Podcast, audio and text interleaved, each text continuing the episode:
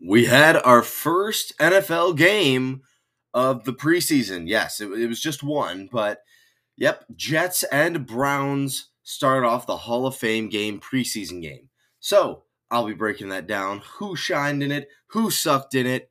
Who played in it? You will all find out on this episode of Max'd Sports.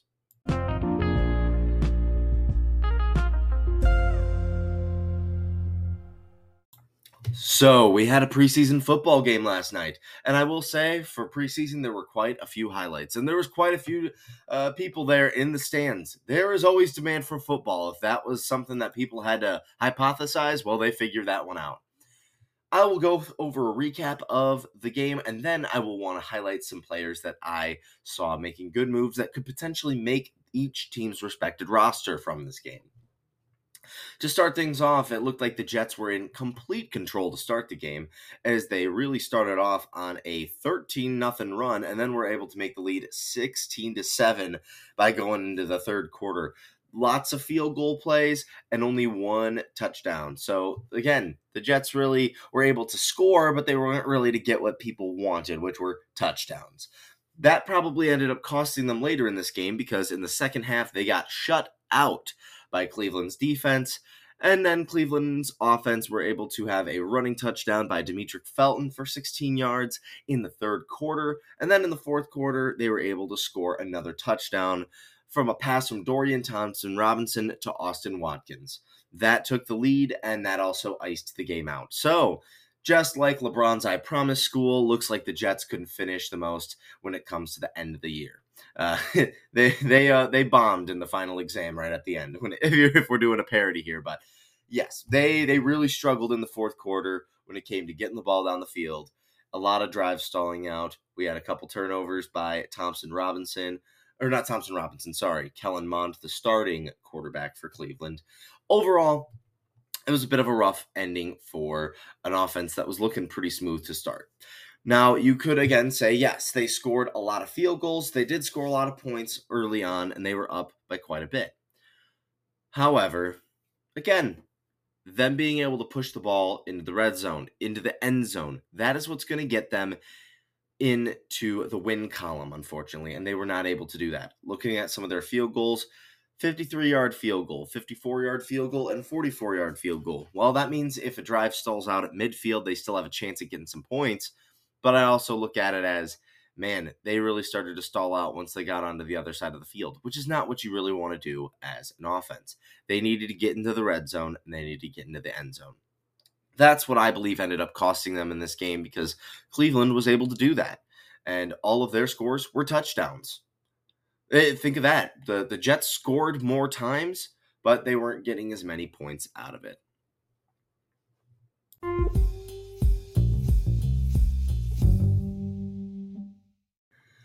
Some of the names I really want to highlight in this game. So, to start things off, Zach Wilson, the former starting quarterback of the New York Jets, ended up starting this game.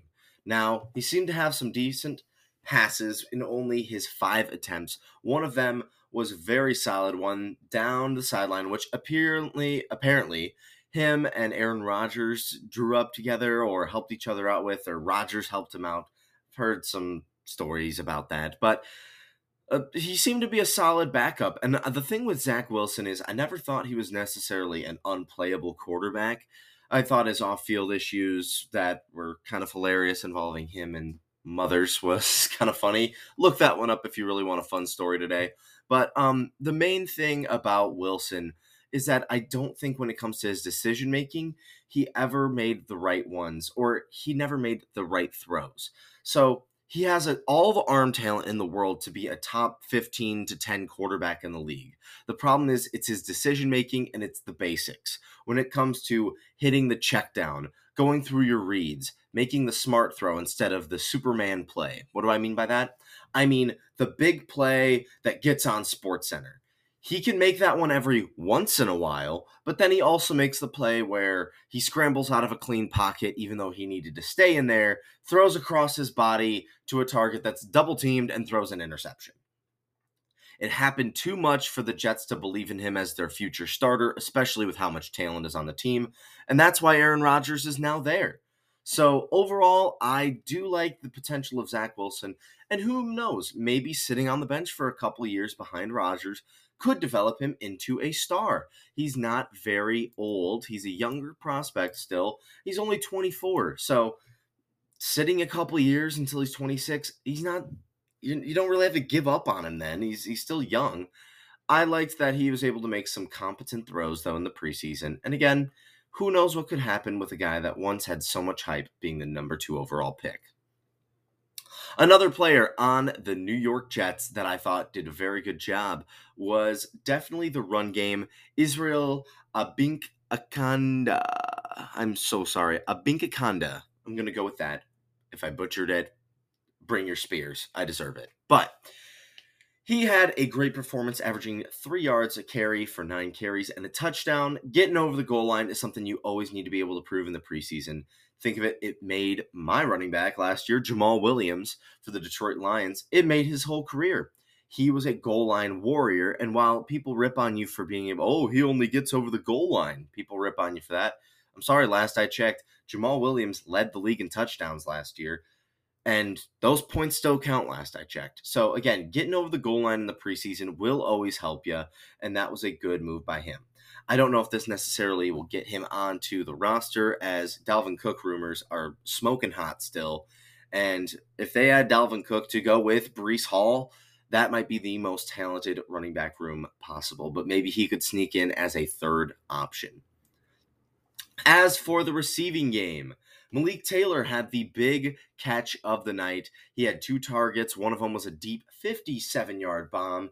That was the biggest play of the night when it came to this game. Very good moves for him.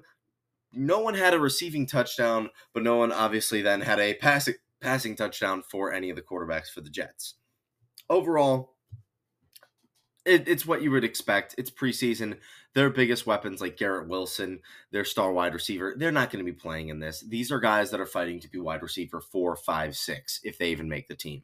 So maybe a big bomb like that to Taylor is going to be something that gets him on the team as a deep ball threat, especially because they cha- traded Denzel Mims, who was a deep threat guy. Maybe he's the guy that they thought could replace him.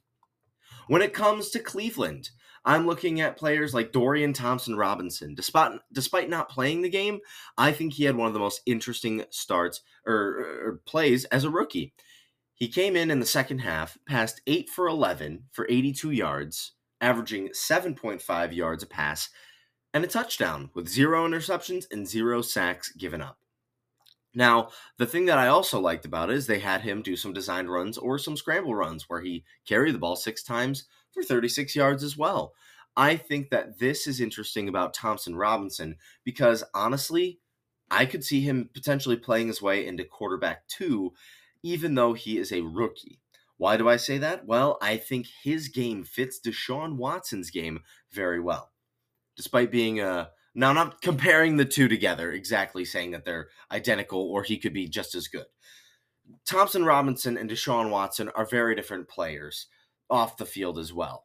But when it comes to on the field, they have similar play styles. So I like Thompson Robinson as a guy that could come off the bench if Watson has some ankle injuries or injury, in general, or, you know, he doesn't like to play sometimes with suspension issues. Having Dorian Thompson Robinson off the bench as a dual threat quarterback especially with this run game behind Nick Chubb, I think it actually could work and carry them through a couple games if they worry about starting quarterback injuries. When it comes to the run game as well, running back Demetric Felton definitely like what he was able to do with 6.6 uh, yards per carry and a touchdown for the Cleveland Browns. That is a good average per carry at 6.6 again. Running like that will get you on a roster, whether it's the Browns, whether it's someone else. I think that this is a great move for the Browns. When it comes to receiving, Austin Watkins Jr. He had the longest touch or longest reception, and he caught the one of the two touchdown passes for the Browns. Watkins played very well. I think he has a chance to make the team. Again, not every name that I will say ends up doing so, but performing in these preseason games does a lot for coaches. It shows that when the game starts, you can perform very well. And that is what Watkins did, catching all of his targets, one of them for 22 yards and one of them for a touchdown. So, again, congratulations to him. Overall, I think this was a good performance by both teams. We got to see little glimpses of things that we're going to want to see throughout the year. One of them for me is how much will Aaron Rodgers help the receiving room? Because again, we still are seeing Zach Wilson offenses. And what we saw with those offenses last season in the regular season were stalling outs and field goals instead of touchdowns and blown leads. Well, that's exactly what we saw last night. What will Aaron Rodgers be able to do to the receiving room when he gets back or when he gets in there? What will we see with the run game? The run game was not as solid as Cleveland's, whether it was quarterbacks running or running backs running. Lot fewer yards. Cleveland had 172 yards on the ground. New York had a measly 53. Yeah. So being able to get that ball on the ground and running, whether it's uh, Breece Hall, or if they do bring in Dalvin Cook as a free agent to have a, a very scary running back room. Overall, I think they need to get the run game going again. Manage, be able to manage the clock because Aaron Rodgers can come in and air it out, but if they don't have the run game to get those short yardage plays and run some time off the clock, I could see more blown leads as well. So overall, I do think that this looked a lot better for Cleveland. Again, I think Cleveland as a run dominant team showed what they are going to be able to do in the regular season in order to prove themselves as a real playoff contender.